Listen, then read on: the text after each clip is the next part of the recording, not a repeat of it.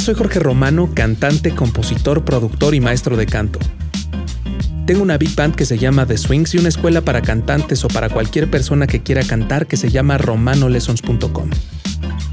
Y estamos aquí para aprender a través de las historias de vida de gente que está caminando y en constante movimiento hacia sus objetivos y escuchar lo que tienen que decir.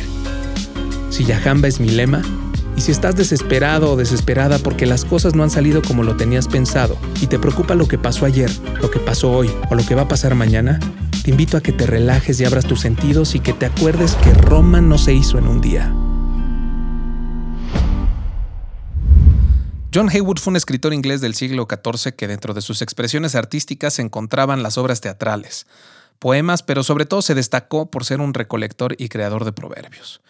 Dentro de sus proverbios destacan A Rolling Stone Gathers No Moss, Beggars Can't Be Choosers, El que no arriesga no gana, La paciencia es una flor que no florece en todos los jardines, Nadie puede amar sus cadenas aunque sean de oro puro, y por supuesto, el proverbio que le da título a este podcast, Roma no se hizo en un día.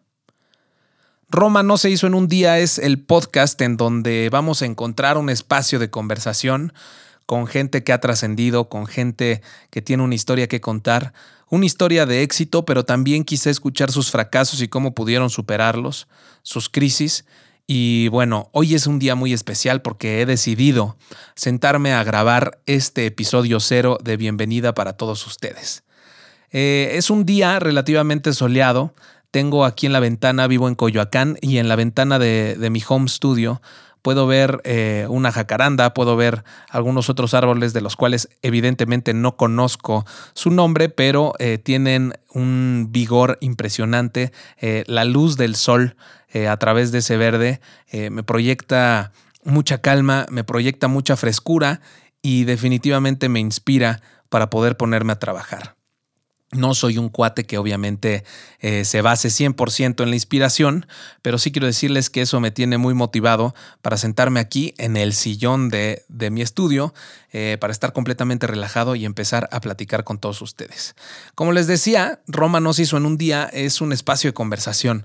No quiero que se convierta en un lugar donde voy a entrevistar a alguien, sino quiero ver de qué manera conversa esa persona. Sí vamos a hablar de su vida, sí habrán algunas preguntas que tenga preparadas, pero la idea es conocer a esa persona desde la parte humana, desde la parte persona y no desde la parte artista, empresario, director eh, o directora, evidentemente, eh, sino poderle dar ese vuelco a conocer a la persona detrás del personaje. Entonces, para mí sería muy, muy importante que empezaran a hacer su lista y que me la mandaran, por favor, que le escribieran en los comentarios de la plataforma de podcast en donde me estén escuchando, ya sea Apple Podcast eh, o a lo mejor en eh, Podbean, ¿no? Que es donde, donde subo esto, o donde sea que estén, yo sabré los comentarios que ustedes me estén haciendo y por supuesto que la idea es también que el que me comente lo pueda leer dentro de este podcast. Ya sean comentarios positivos, comentarios de propuestas de gente que, crean que es importante que, que, escuchemos. Eh, como también comentarios de cómo podría mejorar este podcast porque es parte de lo que busco.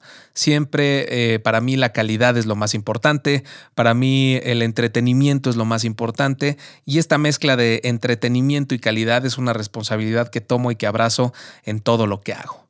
Eh, creo que, que, el tener la oportunidad de hablarle a esta audiencia tan grande y tener la oportunidad de estar en contacto contigo en este momento, eh, me hace sentir muy, muy, muy afortunado porque dentro de todo un universo gigante de formas de entretenerte, has escogido a Roma no se hizo en un día como tu mejor opción. Y tomo y abrazo esa oportunidad, obviamente la atesoro y espero que, me sigas dando la oportunidad en demás eh, episodios y capítulos de poderte demostrar que pues, obviamente no tomaste la decisión equivocada. Eh, Roma no se hizo en un día, lleva aproximadamente dos años gestándose, eh, dos meses de preproducción y como dos semanas en las cuales yo estaba eh, bastante motivado para empezar a hacer yo este primer capítulo. Hay entrevistas que ya empecé a hacer, pero me sentía literalmente como niño en campamento de verano, ¿no? De la primaria que está con todos sus amigos y ya se va a tirar del trampolín de tres metros, pero decía, ya ahorita voy, güey, ya, ahorita voy, no, ya ahorita voy, ya eres el último, güey. Y entonces hoy es el día en el que me aviento del trampolín y me pongo a hablar frente a esta audiencia maravillosa. Eh, y, bueno, es el, es el día uno de, de esta nueva etapa de mi vida con podcast. Entonces, pues les doy la más cordial bienvenida. Este es su podcast, este es nuestro espacio y espero que así lo tomen y que de verdad participen e interactúen conmigo. Como ya sabrán, es un podcast que estoy lanzando y por lanzamiento para mí es muy, muy, muy importante que eh, dependiendo de la plataforma en donde me escuches, pues le pongas el rating a las cinco estrellas, que comentes y que se note que hay una cierta interacción con mi podcast, porque ya saben que ahora vivimos en la época de los algoritmos. Entonces, eh, lo que necesito es que obviamente, por poner un ejemplo, un Apple un Apple Podcast diga, ah, mira, la gente le está llamando la atención este podcast y me puedan poner ya en los sugeridos y demás para que más gente conozca esto y no nada más el alcance que yo tenga de compartirlo.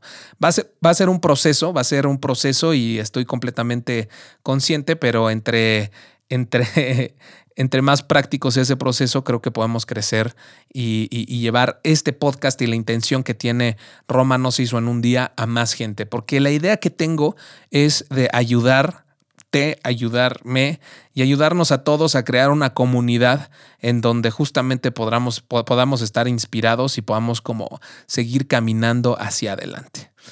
Eh, como les comenté ¿no? en la introducción, soy cantante, soy compositor, soy productor y quiero platicarles en este primer episodio un poco de mí para que sepan quién es esta persona que está detrás del micrófono entrevistando a otras personas. Eh, como les digo, es una conversación, entonces quizás sí esté hablando un poco de mis experiencias también eh, dentro de esas conversaciones, pero este episodio pues me lo he dedicado a mí para que, para que podamos crear un vínculo como mucho más estrecho entre ustedes, mis queridos escuchas, y Jorge Romano. Eh, soy cantante, compositor y productor. Tengo una big band que se llama The Swings by Jorge Romano. ¿Y qué es una big band? Una big band es una orquesta ¿no? Eh, que entra dentro del género del jazz. A mí no me gustan los géneros, no me gusta encasillar nada, pero bueno, se consideraría que es como algo jazz. Eh, esta big band es de 14 elementos. Tengo desde el 2013 que la inauguré, pero definitivamente el 2000, mediados del 2018 y 2019 se volvió una de mis fuentes principales de trabajo. Y en esta big band, pues obviamente canto repertorio de Frank Sinatra, Michael Bublé, Bobby Darin, eh, en fin, como los mayores exponentes, como los crooners, ¿no? De esa época maravillosa de las grandes bandas. Em, tengo un crew de 21 personas y vamos por toda la República cuando se puede, porque evidentemente estamos en época de coronavirus y eh, hacemos eventos premium eh, y también tengo eventos públicos en donde la gente puede ir a escuchar y disfrutar de un viernes ¿no? a, mi Big Band. Eso obviamente, eh, no sé en qué momento estés escuchando esto, pero obviamente eh, al, al, estreno de este podcast está todo en pausa. ¿Por qué? Por el confinamiento, por el bendito coronavirus, que definitivamente se ha vuelto un impulso para hacer muchas cosas en mi vida. Y muchas cosas en mi vida viene justamente este proyecto que se llama romanolessons.com. Romano Lessons es mi plataforma para cantantes. Tengo una plataforma para inspirar a cantantes o a gente que quiera cantar. Es una plataforma que busca obviamente profesionalizar el canto de las personas que quieran ser profesionales, pero también busco eh, ayudarle a cumplir el sueño a gente que a lo mejor no quiera ser cantante profesional y llenar un auditorio nacional, pero sí que busque quizá eh, el poder cantar en el karaoke o el poder cantar con la familia o el poder cantar con, con, la gente que quiere o poder hacerlo por gusto y tener la eh, satisfacción de decir estoy haciendo bien las cosas. romanolessons.com lleva justamente dos años trabajándose y este podcast surge gracias a Romano Lessons. Eh, empecé a entrevistar a gente, era una versión de video únicamente. La idea es que estuviera en YouTube y dentro de la plataforma. Y empecé a, entrevistar a cantantes, empecé a entrevistar a gente de la industria de la música exclusivamente y sentí que a pesar de que era una muy buena opción, no estaba encajando al 100% eh, o no sentía como empatía con el formato. Sentía que yo estaba atrás de la cámara, era en 4K con una iluminación padrísima, con un Steadicam, se veían padrísimas las tomas, pero sentía que era como muy impersonal era el artista, por decirlo de alguna forma, hablándole a la cámara, en vez de una persona teniendo una conversación. Y se convertía como en una entrevista pues, lineal. Y decidí no sacarlo y empezó en mi vida, eh, empezó en mi vida este formato del podcast. Como ustedes saben, soy productor y Obviamente salía antes del confinamiento mucho, eh, iba a diferentes juntas de trabajo, a diferentes estudios de grabación y demás, pero definitivamente eh, el mayor tiempo que me paso es en mi estudio y en la casa. Eh, mientras tenía mis trayectos a ciertos lugares o mientras decidía caminar o cuando salía a comer, normalmente antes del confinamiento salía a comer eh, fuera todos los días. Entonces, eh, y, me iba caminando. Entonces, mientras caminaba, ponía un podcast y demás. el podcast es ahora el formato de de audio o de entretenimiento que más consumo. Escucho evidentemente desde comedia, un poco de filosofía, un poco de quizá superación personal, eh, escucho podcasts de negocios, de noticias, de finanzas y se me ha hecho un formato increíble. Entonces eh, decidí que tenía que migrar el eh, formato de video a un formato de podcast, en donde pudiéramos tener una conversación mucho, mucho más eh, interactiva y sobre todo en donde la gente pudiera disfrutar eh, esto haciéndole mucho más a menos su día. No sé si me explico. En donde no tuvieras que sentarte una computadora para ver la entrevista y demás, sino que pudieras estar haciendo absolutamente todo lo que quisieras mientras estabas escuchando esto. O poner de pretexto el lavar los trastes para poder escuchar el podcast. Y digo lavar los trastes porque también es cuando escucho podcasts. Escucho podcasts en la cocina, escucho podcasts eh, en la casa y bueno, consumo muchísimos podcasts y empecé desde que tomé la decisión de hacer este podcast a analizar los podcasts, a ver de de qué manera iban a funcionar, de qué manera funcionan, de qué manera funcionan en México, de qué manera funcionan sobre todo en Estados Unidos. Y me he dado cuenta que el formato que a mí más me gusta es el formato estadounidense, un formato en donde sea una plática, una conversación, que sí haya una estructura, pero sobre todo en donde pueda eh, abrirme casi casi sin límite de tiempo con la persona con la que esté hablando.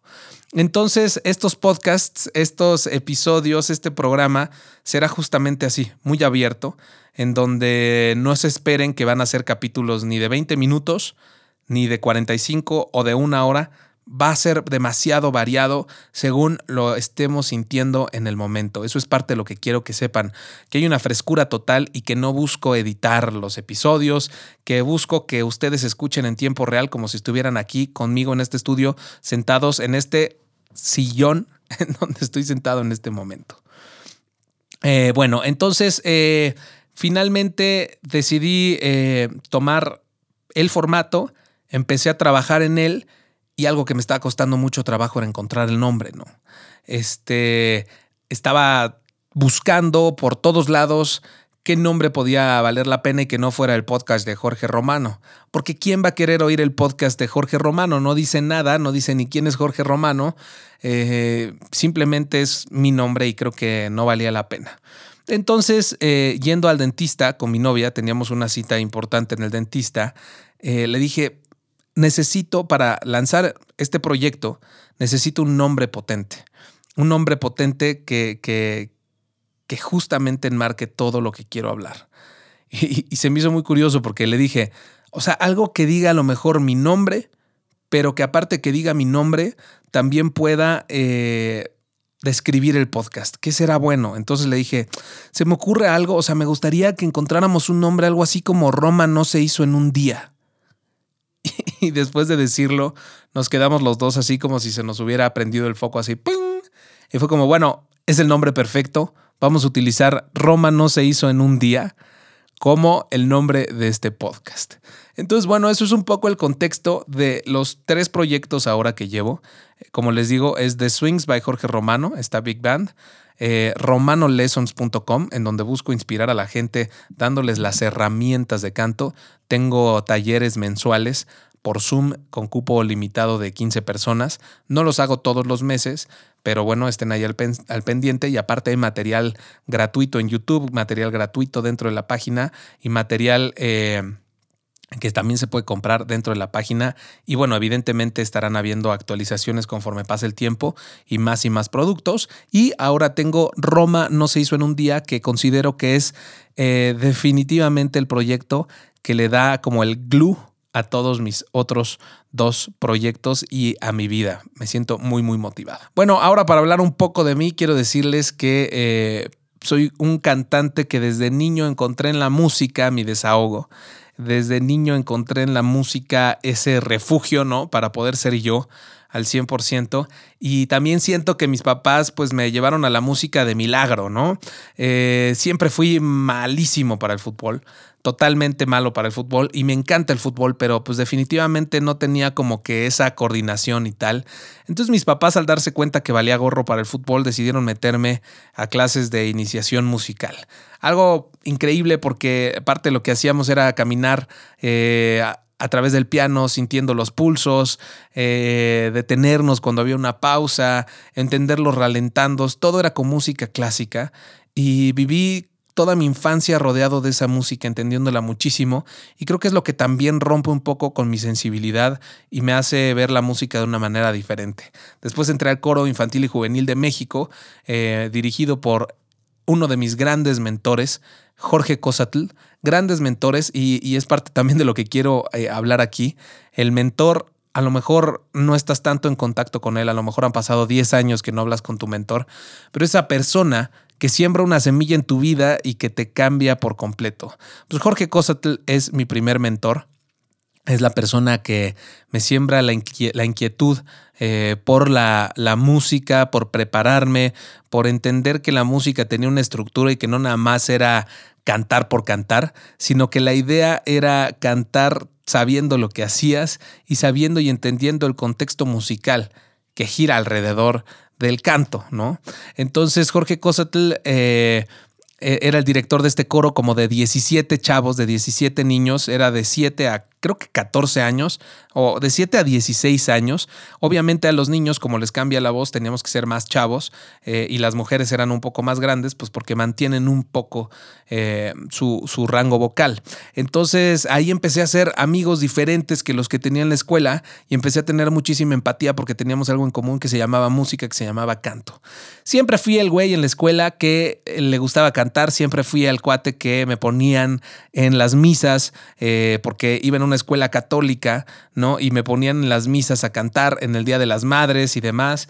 Y entonces este, me ponían en el, en el 15 de septiembre a cantar también desde el himno nacional hasta Adelita o Yo soy rielera y tengo a mi Juan.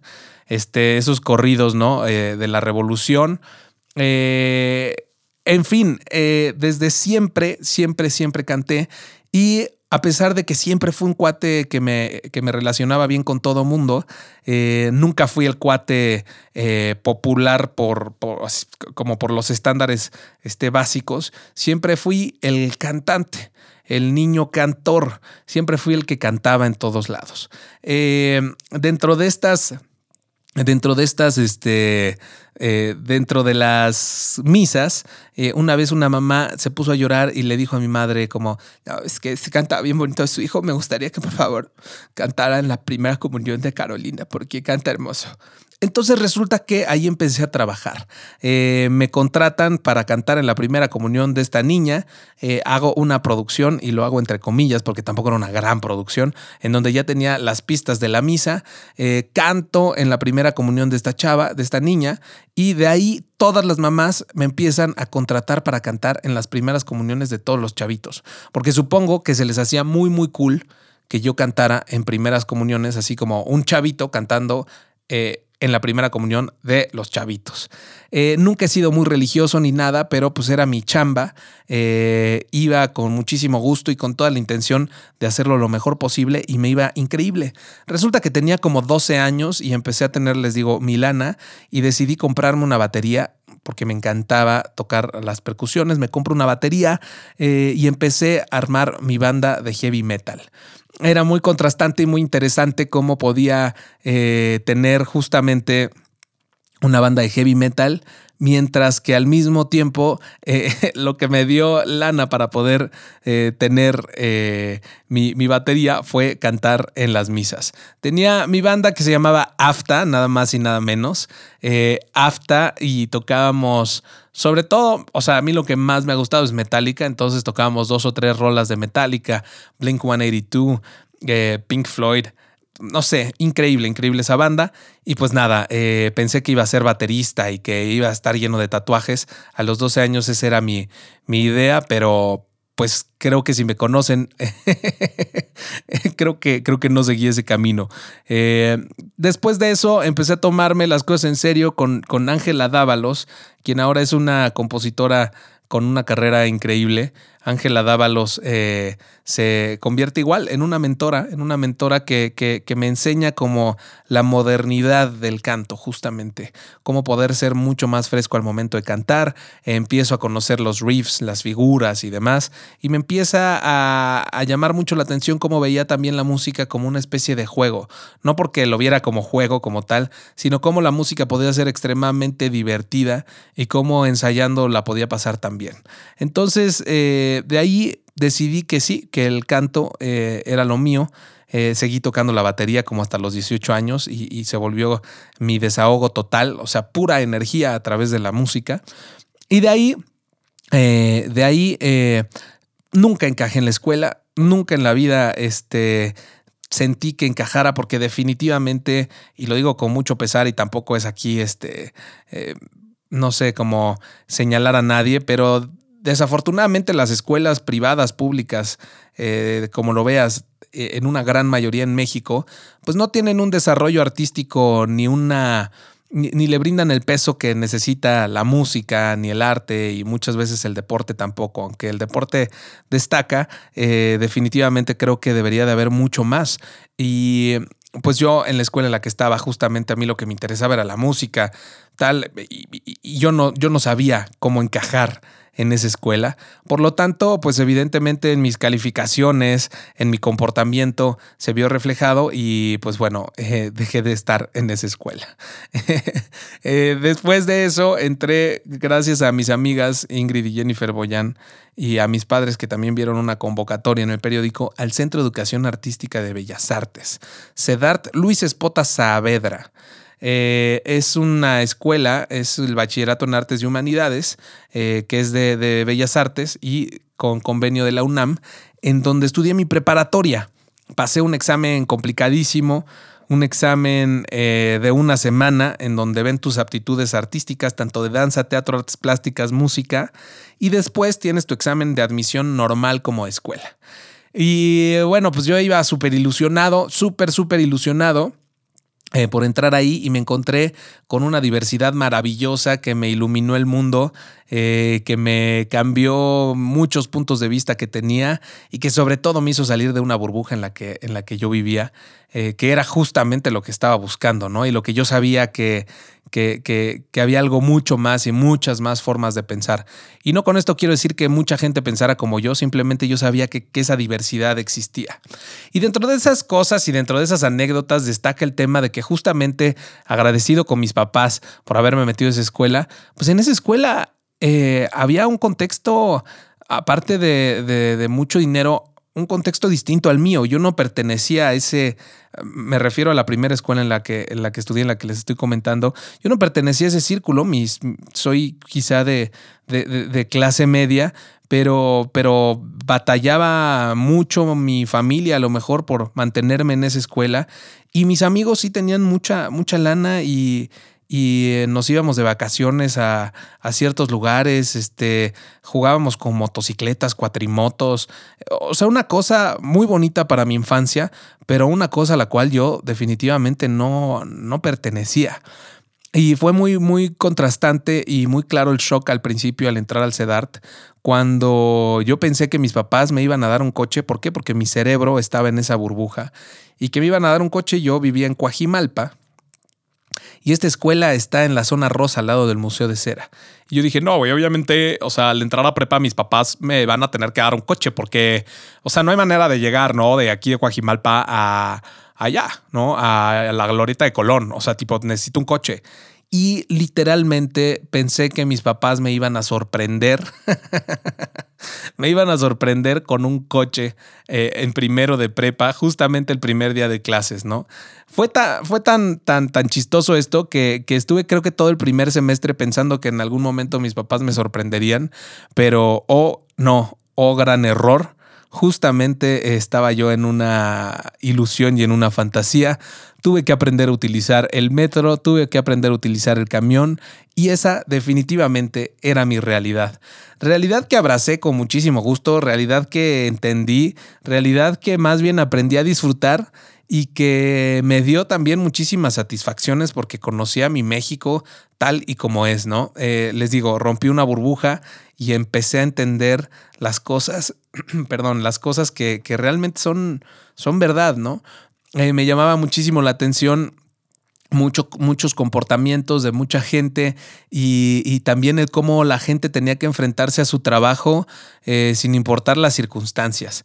Eh, empecé como a entender eso y me, me, llamaba mucho la atención, por ejemplo, en Tacubaya, que era la terminal de camiones donde tomaba mi camión eh, a Whisky Lucan, que, que hacía parada justamente ahí en la delegación Coajimalpa, que había un cuate, no sé si sigue ahí, a lo mejor ahí sigue, un cuate que vendía paletas, ¿no? Entonces se subía el cuate las paletas, eh, súper chompiras con el chofer. Ah, ¿qué pasa, güey? ¿Cómo va toda la venta, güey? Bien. No, pues aquí a todo dar. Entonces, no, chido, güey, chido, sí, güey. Oye, disculpa, ¿sí me puedo subir a vender tantitas paletas? ¿Sí? Sí, güey, ah, chido, güey. Cámara. Órale, va. Y lo más interesante es que tenía pánico escénico, ¿no? Tenía pánico escénico porque cuando lo veías platicando con sus amigos, el cuate era muy dinámico y así como, como lo estoy haciendo ahorita. Y al momento de darse vuelta a la izquierda para ver de frente el pasillo, ¿no? De donde está, este, de donde están todos los pasajeros, se ponía la caja de las paletas en la frente, eh, perdón, no en la frente, a la altura del pómulo, salía su ojo y decía, del limón de guayaba de vainilla la paleta. Del limón de guayaba de papá. Del limón de guayaba de vainilla la paleta. Lleva la paleta. 10 pesos la paleta. Y le daba un pánico escénico que casi no podía ver a la gente y a mí me daba muchísima risa, ¿no? Ya acababa de dar su rondín, le compraban cinco paletas, se regresaba y decía, cámara, güey, sí, no, chido, güey, muchas gracias, ¿eh? Ahí nos vemos. ¿Qué pasa, José Luis? y demás. Entonces me llamaba mucho la atención eh, personajes como él, me llamaba mucho la atención, por ejemplo, el ciego que no era ciego, ¿no? Este, que iba ahí y que le dabas la moneda y, te buscaba la mano sabiendo dónde estaba la mano. Eh, en fin, eh, intento siempre fijarme en, en las cosas interesantes y en las cosas de alguna forma chuscas de la vida para poderlas hacer parte de, de mi diario andar y así este sonreír, ¿no? Sonreír e ir siempre pues, motivado con, con la manera de actuar de la gente. Resulta que, bueno, pues nada, eh, me graduó del Centro de Educación Artística de Bellas Artes, pero algo muy importante fue, por ejemplo, el paso del teatro, de la danza, eh, de, las artes plásticas en mi vida, ¿no? Por ejemplo, en la danza tenía que utilizar mallas, eh, mallas, suspensorio, zapatillas, una cosa como súper interesante que yo decía como, es que ¿cómo me voy a poner esto, güey? ¡Qué impresión! Y ya después de dos semanas de estar con mucha pena, empiezas a sentir que, no hay nada de qué, de qué temer, que la danza es algo maravilloso, que la danza es algo que, que, que, te ayuda a la mente y al cuerpo a poderte justamente expresar y justamente cursé mi introducción a la danza clásica. Eh, aprendí, no sé, desde Marta Graham hasta cómo poder controlar mi cuerpo, eh, la, alineación perfecta y alineación que ahora uso para mis clases de canto, ¿no? Eh, empecé a tomar como ese tipo de cosas para, para mi técnica vocal y pues nada, el teatro también, hice obras de teatro, empecé a ganar dinero como actor de teatro juvenil para, para, no sé, desde escuelas hasta asociaciones y demás. Y de ahí conocí a mi otro mentor, Francisco Zavala. Francisco Zavala, quien me enseña una manera de ver la música completamente diferente, donde empezamos a hablar ahora de los conceptos, en donde nos empezamos a clavar en cosas que yo no sabía que existían dentro de la música, como sistemas de composición, como eh, todo lo que hay detrás de una rola, y no me refiero nada más a la producción, sino a la manera de cómo se construye la, canción o una pieza musical, desde diferentes tipos de arreglos y demás, y, la manera y la visión en la cual el, buen Francisco Zavala este, te compartía eh, la, la, pasión por la música, me cautivó, me cautivó muchísimo y dije, güey, creo que quiero estudiar algo parecido como lo que estudió Francisco Zavala y graduándome de la preparatoria entró al Centro de Investigación y Estudios de la Música, CIEM, para estudiar composición musical. Eh, composición musical para cine y teatro. Ahí conocí a, mi otra mentora, porque obviamente en la vida hay que tener a varios mentores, eh, María Antonieta Lozano. María Antonieta Lozano es mentora de gente como Enrico Chapela eh, o como Alondra de la Parra, y era una maestra increíble con un temperamento muy especial, de la cual he absorbido muchísimas, muchísimas cosas. Eh, y mi pedagogía siento que tiene todo que ver con ella, ¿no? Eh, finalmente, después de estudiar dos años en el Centro de Investigación y Estudios de la Música, viene un infarto a mi padre, le da un infarto a mi papá y eh, por las circunstancias tuvimos que ponernos a trabajar cosa que veo como algo maravillosa eh, en el sentido de que mi padre está sano, gracias a Dios, eh, y sobre todo, algo muy importante, es que yo creo, yo tocaba, yo tocaba, no sé, este, piezas clásicas, por decirlo de alguna forma, académicas en el piano, pero, pero todo lo que hago ahora es gracias a ese momento. Gracias a haber tenido que ponerme las pilas e irme a trabajar a un bar que se llama El Canto, en donde Nelly Rus me dio la oportunidad de trabajar. ¿No? Eh, Nelly Rus me dio la oportunidad de trabajar, pero me dijo, vas a trabajar en un show acústico, organízalo, hazlo, pero necesitas eh, tocar un instrumento junto con todos los demás cuates que te acompañan. Entonces dije, fuck, ¿cómo le voy a hacer? Me senté al piano y Juan Toledo, que era mi compañero de banda acústica, eh, me prácticamente, pues no me enseñó a tocar el piano, pero me enseñó como a visualizar el piano de una manera diferente, de una manera autodidacta. Entonces, ese momento en el cual eh, pudo haber sido muy desafortunado, y obviamente no pienso esto de es que estaba escrito para mí, esto estaba escrito para mí. No, no, no, en lo más mínimo. Simplemente son circunstancias eh, y me adapté a, eso y gracias a, ponerme a trabajar es que sé tocar el piano en un estilo completamente diferente y un estilo autodidacta. Resulta que nos fue maravilloso, ¿no? Eh, regresé a cantar porque yo dejé de cantar dos años. Justamente cuando entré al Centro de Investigación y Estudios de la Música, yo pensé que iba a ser un compositor, un compositor ah, académico. Tenía mi pelo largo, tenía mi piochita. Y yo pensé que ese era mi camino, era un concepto. Pero definitivamente la necesidad me lleva otra vez a cantar y me vuelvo a apasionar por el canto y coincide con que me invitan a las audiciones del Coro Gospel de México, voy, me quedo y empiezo a cantar nuevamente y vuelvo a hacer eh, el canto mi fuente de ingresos.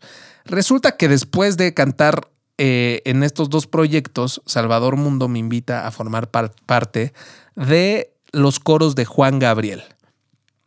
Eh, y trabajé con Juan Gabriel 2011 eh, y 2012. Trabajé con él como su corista, eh, hice 26 auditorios nacionales, eh, fue una experiencia que se me hizo algo maravilloso.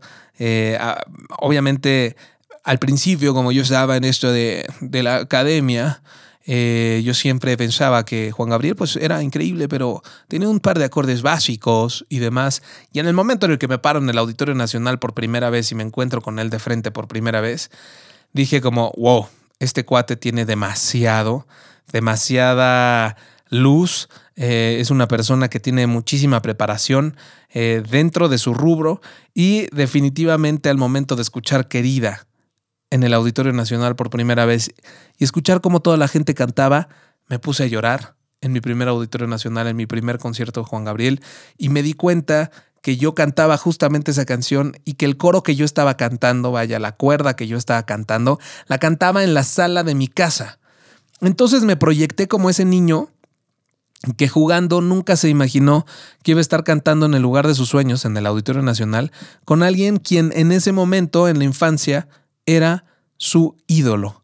Entonces fue una realización maravillosa y empecé justamente a quitarme eh, todos esos caparazones tan, tan estúpidos que muchas veces nos ponemos de, de correr roles o, de formar parte de un rol siendo alguien que no eres o, o, limitándote a disfrutar de muchas otras cosas por cumplir con ese rol. Justamente hablaremos seguramente de eso en algún otro episodio. Subí a mi canal de YouTube una, una reflexión sobre eso. I am not who I am, I am who I think you think I am. Eh, no quiero eh, ir mucho más profundo a eso, pero eso era lo que me estaba pasando. Yo corría un rol intelectual y, no me permitía ser yo. Tanto que pensé que iba a dejar el canto para dedicar mi vida a algo que no era nada más cantar. Entonces imagínense la locura. Evidentemente estamos hablando de la evolución, yo tenía 20 años y es la madurez y es todo lo que tenemos que vivir, ¿no?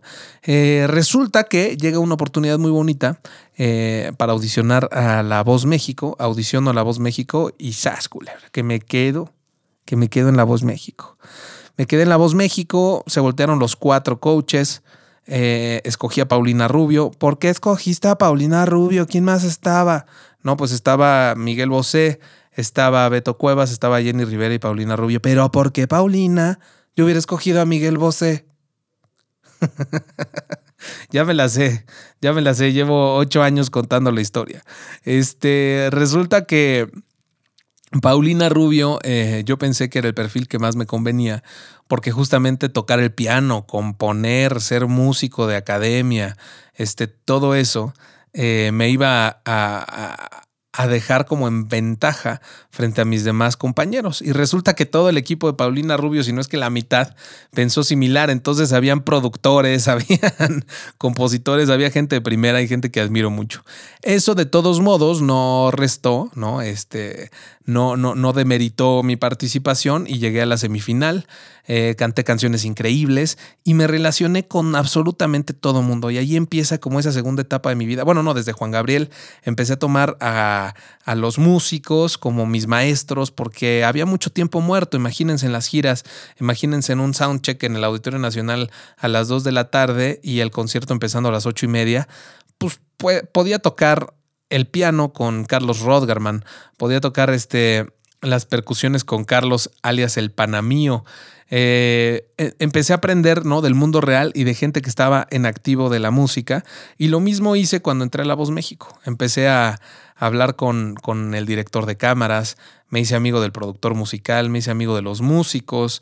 Eh, en fin, empecé a entender cómo se hacía un programa de televisión, empecé a entender cómo funcionaban las cámaras, empecé a relacionarme y me empezó a dar mucha hambre, no nada más obviamente el querer ganar el concurso, sino el entender todo lo que había detrás de un programa de televisión como tan importante.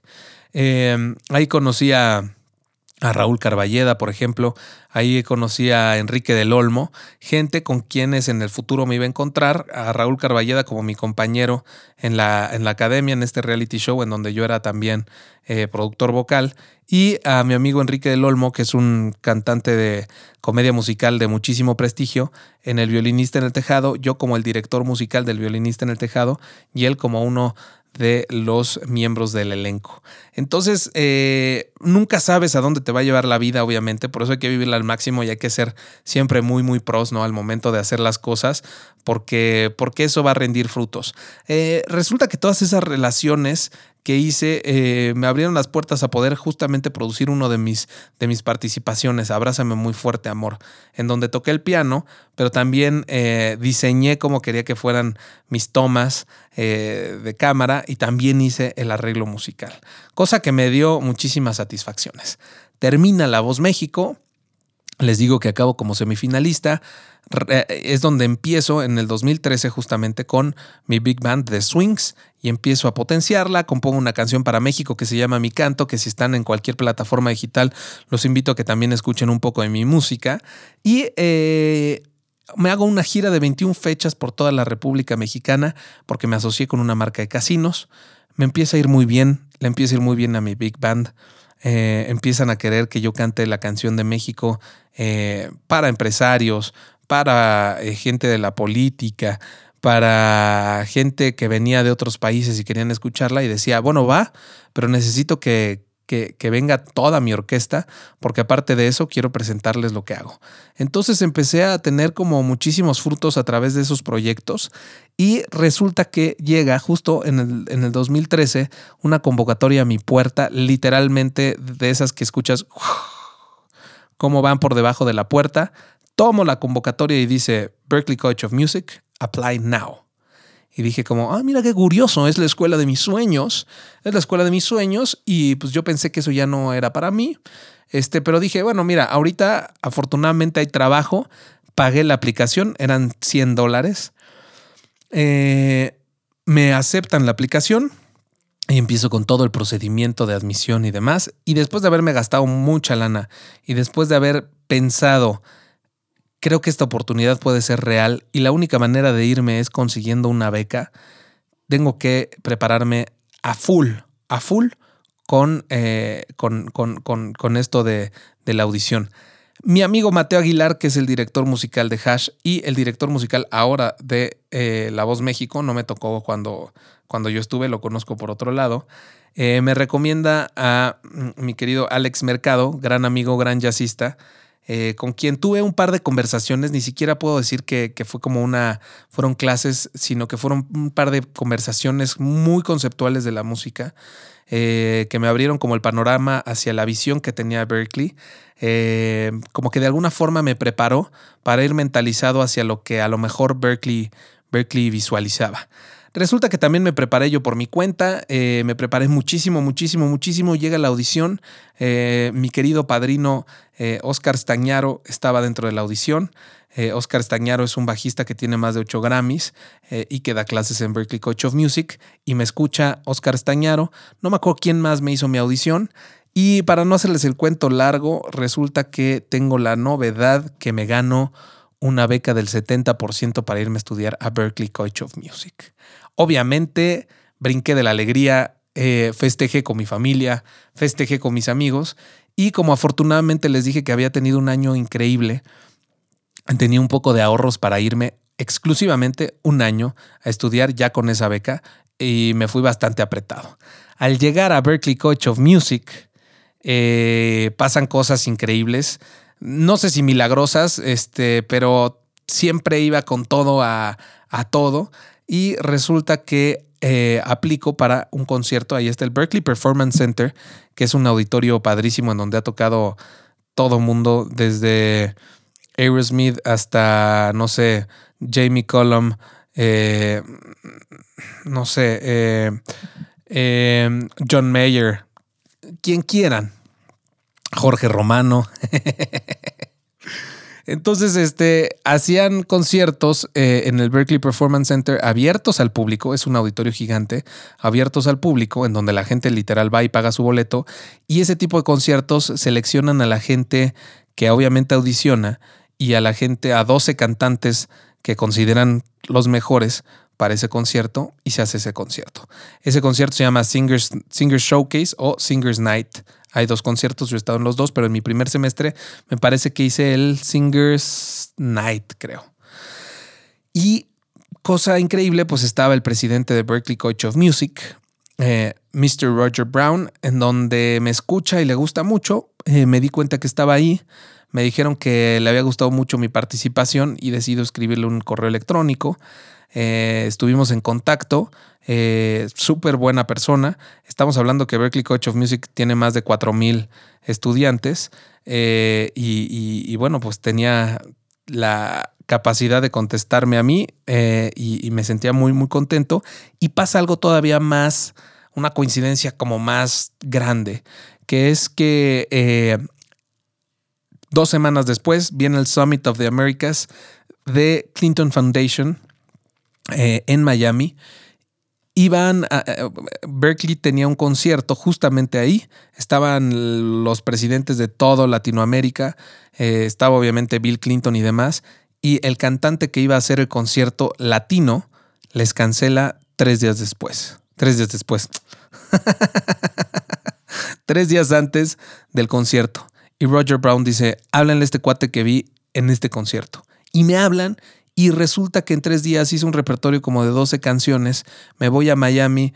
Eh, dentro de las cosas que, hice también fue cantar a dueto con John Secada, con mi amiga también Marianela Rojas, Nela Rojas, que ahorita ya tiene un Grammy, eh, mi querida amiga, y me siento muy, muy orgulloso. Y saqué, obviamente, la chamba, lo saqué del apuro y me gané la lotería literalmente porque después de eso hablé con, con toda la gente eh, adecuada y les dije, oigan, yo ya no puedo estudiar en Berkeley College of Music, no me alcanza y me siento muy contento, pero a pesar de que tengo el 70% no me puedo quedar. Resulta que hice una aplicación formal con documento eh, de justificación, con todos mis archivos, con toda mi experiencia y demás, y conseguí que me becaran al 100% en Berkeley College of Music para poderme quedar a vivir allá. Y pasaron cosas maravillosas. Eh, me llaman igual para el Commencement Concert en mi, primer, en mi, en mi segundo semestre. Cosa que eso no pasa porque en el Commencement Concert ahí sí seleccionan a los mejores graduados para hacer un concierto en el Aganis Arena. Y pues a mí me hablaron para, para hacerlo. Lo hice eh, y empezaron a salir cosas maravillosas en Berkeley. Tengo mis videos por si los quieren ver en YouTube. Jorge Romano, Berkeley College of Music, en donde se cerró el Berkeley Performance Center para grabar Luna de mis ojos, una canción que arreglé y que compuse eh, y que produje, ¿no? Eh, con, con todos mis compañeros que estaban ahí de, de todo el mundo, ¿no? Eh, bueno, en fin, muchas anécdotas maravillosas de Berkeley College of Music que a lo mejor habría que hacer un, episodio, no sé qué tan interesante sea, sobre la mejor universidad de música del mundo. Y me graduó con honores, me graduó cum laude de Berkeley College of Music, lo cual me hizo sentir muy, muy pleno, muy feliz, muy completo y aparte acabé eh, todo en dos años y medio. Eh, y ya, mientras estuve en Berkeley College of Music, tuve la oportunidad de irme a Bielorrusia al Festival Internacional Eslavo de las Artes, en donde canté con la Sinfónica de Minsk, una canción que yo arreglé, una canción en ruso, en donde gané la mejor interpretación. Eh, y, pues nada, eh, estuve tres semanas, creo, allá. Justamente en todo este proceso fui el único latinoamericano que llegó a la final en esa, en esa temporada y pues me ha rendido, pues no sé, muchísimas satisfacciones esa etapa de mi vida. He regresado a México, eh, he regresado a México, cosa que fue como muy complicada. Decidí regresar a México porque sentía este compromiso de devolverle a mi país parte de lo que me dio y que si definitivamente yo me pude haber ido a, a, Berkeley estudiar es por todo lo que mi país me nutrió. Entonces, toda la visión y todas las cosas que yo aprendí de allá, quiero de alguna manera, y sigo hablando en presente, transmitirlas, ¿no? Es una forma de pensar diferente, es una pedagogía diferente, es, una, es un work ethic diferente.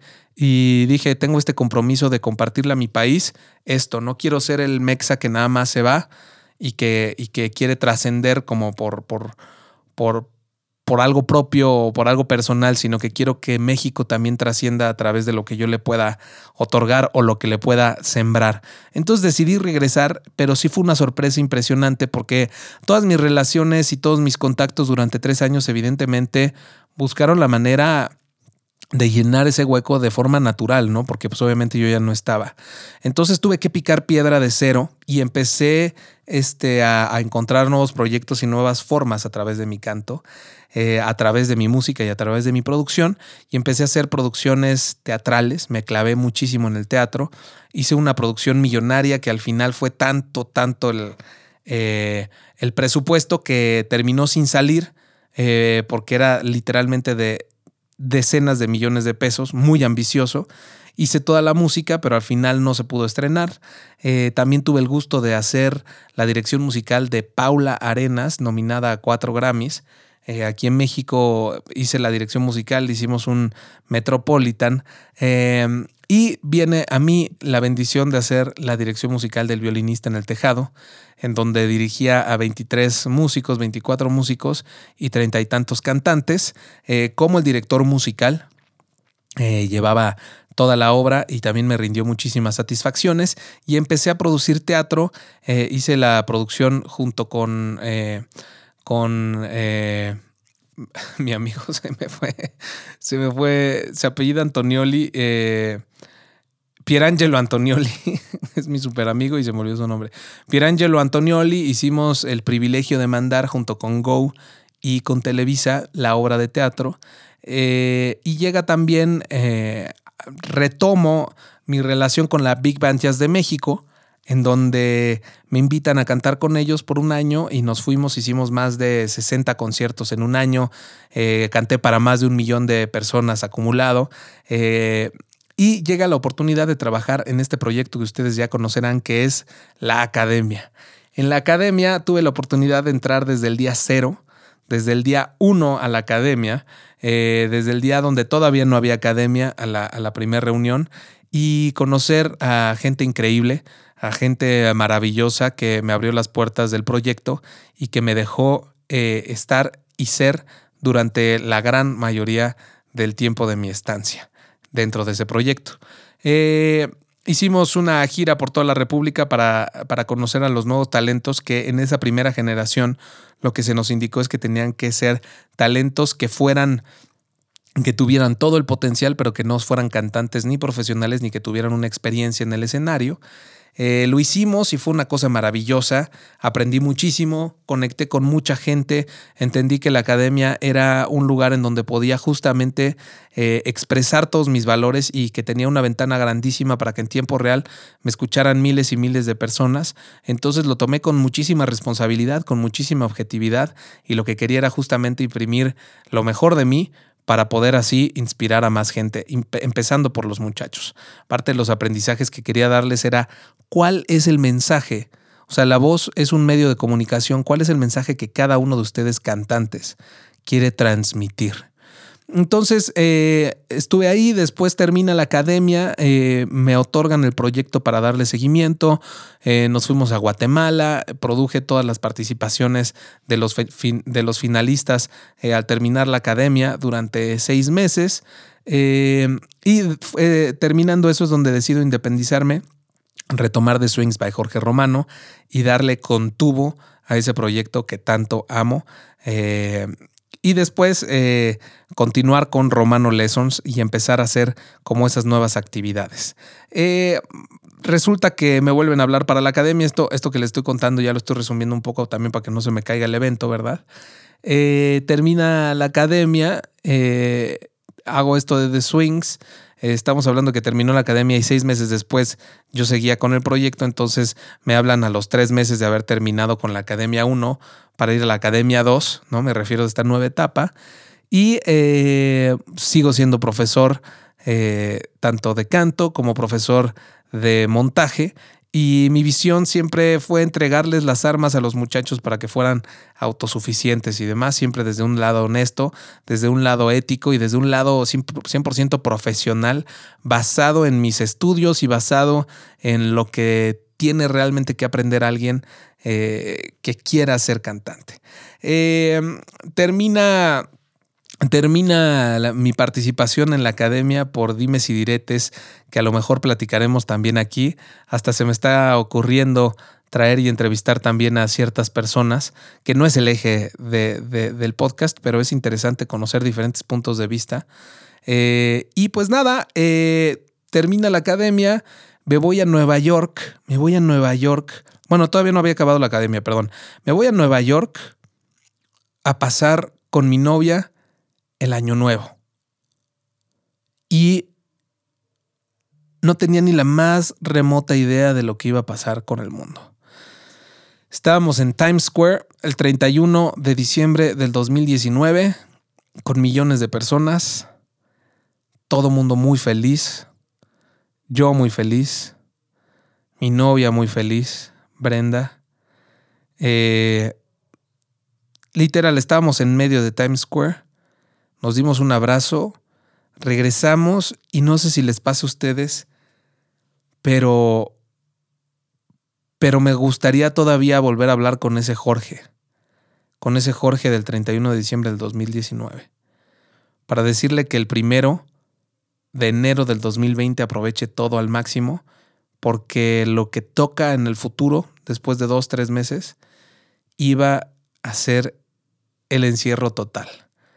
El cuidado, el no abrazo, el no beso, el no te doy la mano, el, el no poder ver a mis papás.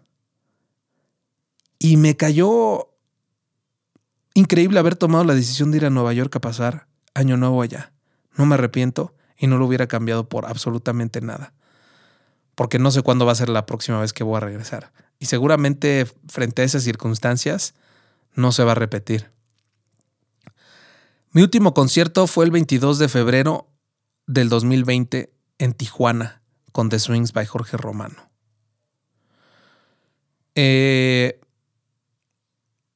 mi última salida aquí en Coyoacán fue eh, la tercera semana de marzo, el tercer fin de semana de marzo, antes de que ya se cerrara absolutamente todo. Y mi vida ha cambiado muchísimo. Mi vida ha cambiado muchísimo y siento que he tomado como las decisiones correctas. He tenido un par de ataques de pánico. Extraño mucho a mis papás. Vivo aquí con Brenda. Intenté hacer cambios en mi vida. Intenté no quedarme con lo que tenía, intenté ajustarme. Y justamente dije, voy a darle todo el ponche a Romano Lessons ahora que lo necesita este proyecto. Dije, voy a darle todo el ponche a mi salud porque la había descuidado. Y dije, voy a darle todo el punch a mis sueños para que no se queden en la tumba cuando llegue ese momento. Que a todos nos va a llegar, vaya, o sea, no quiero ser dramático. Pero no quiero ser ese, ese güey que se quedó con las ganas de. Y por eso, en este julio del 2020, en esta nueva normalidad, me llena de gusto encontrarme con ustedes me llena de gusto reencontrarme conmigo y trabajar sobre mis pasiones y día a día ilusionarme por lo que puede ser eh, el proyecto de mi vida. Si llegaste hasta ahora, te agradezco mucho. Eh, mi visión sobre Roma no se hizo en un día, es que se convierta en el podcast más importante en español eh, de conversaciones. Y me gustaría en dos años escuchar este episodio sabiendo que hubo un resultado exitoso y que tú, que me estás escuchando ahorita, fuiste clave para conseguirlo. Eh, me emociona, obviamente, me emociona esto que estamos viviendo. Creo que todos estamos en una, a pesar de que todo empieza a evolucionar de alguna forma y nos empezamos a acostumbrar, todos estamos en una situación de vulnerabilidad. Eh, estamos en un momento también de violencia, de cambios. Y pues evidentemente nos volvemos sensibles a eso. Eh, creo que debemos de volvernos sensibles a eso si es que no lo somos. Y entender que el cambio es la constante y que todos estamos subidos en este mismo barco que se llama vida y que el destino final de todos va a ser la muerte. La idea es cómo vivimos ese trayecto. La idea es cómo puedo inspirar a alguien o alguien me puede inspirar a mí para así se vuelva una pandemia, pero de inspiración y cosas positivas. ¿No? Vacunarnos o crear como defensas para, para no caer en los fracasos y poder este, crear vínculos entre nosotros para vernos como hermanos, para vernos como humanos y no para vernos como enemigos y, y para poder crear un mundo, un mundo mejor y tener conciencia de todo lo que nos rodea. En fin, yo soy Jorge Romano. Este podcast está en todas las plataformas. Eh, te pido que si lo escuchas, que por favor le des el rating a las cinco estrellas, que te suscribas, que lo compartas, que te vuelvas parte de esta experiencia y que si te gustó, por favor me tagues en Instagram, que en tu, en tu story me menciones para yo poderlo repostear y que estemos en contacto por las diferentes redes sociales. Te dejo Jorge Romano en Instagram como mi red principal pero si decides contactarme por otro lado, es bienvenido también. Esto es Roma no se hizo en un día.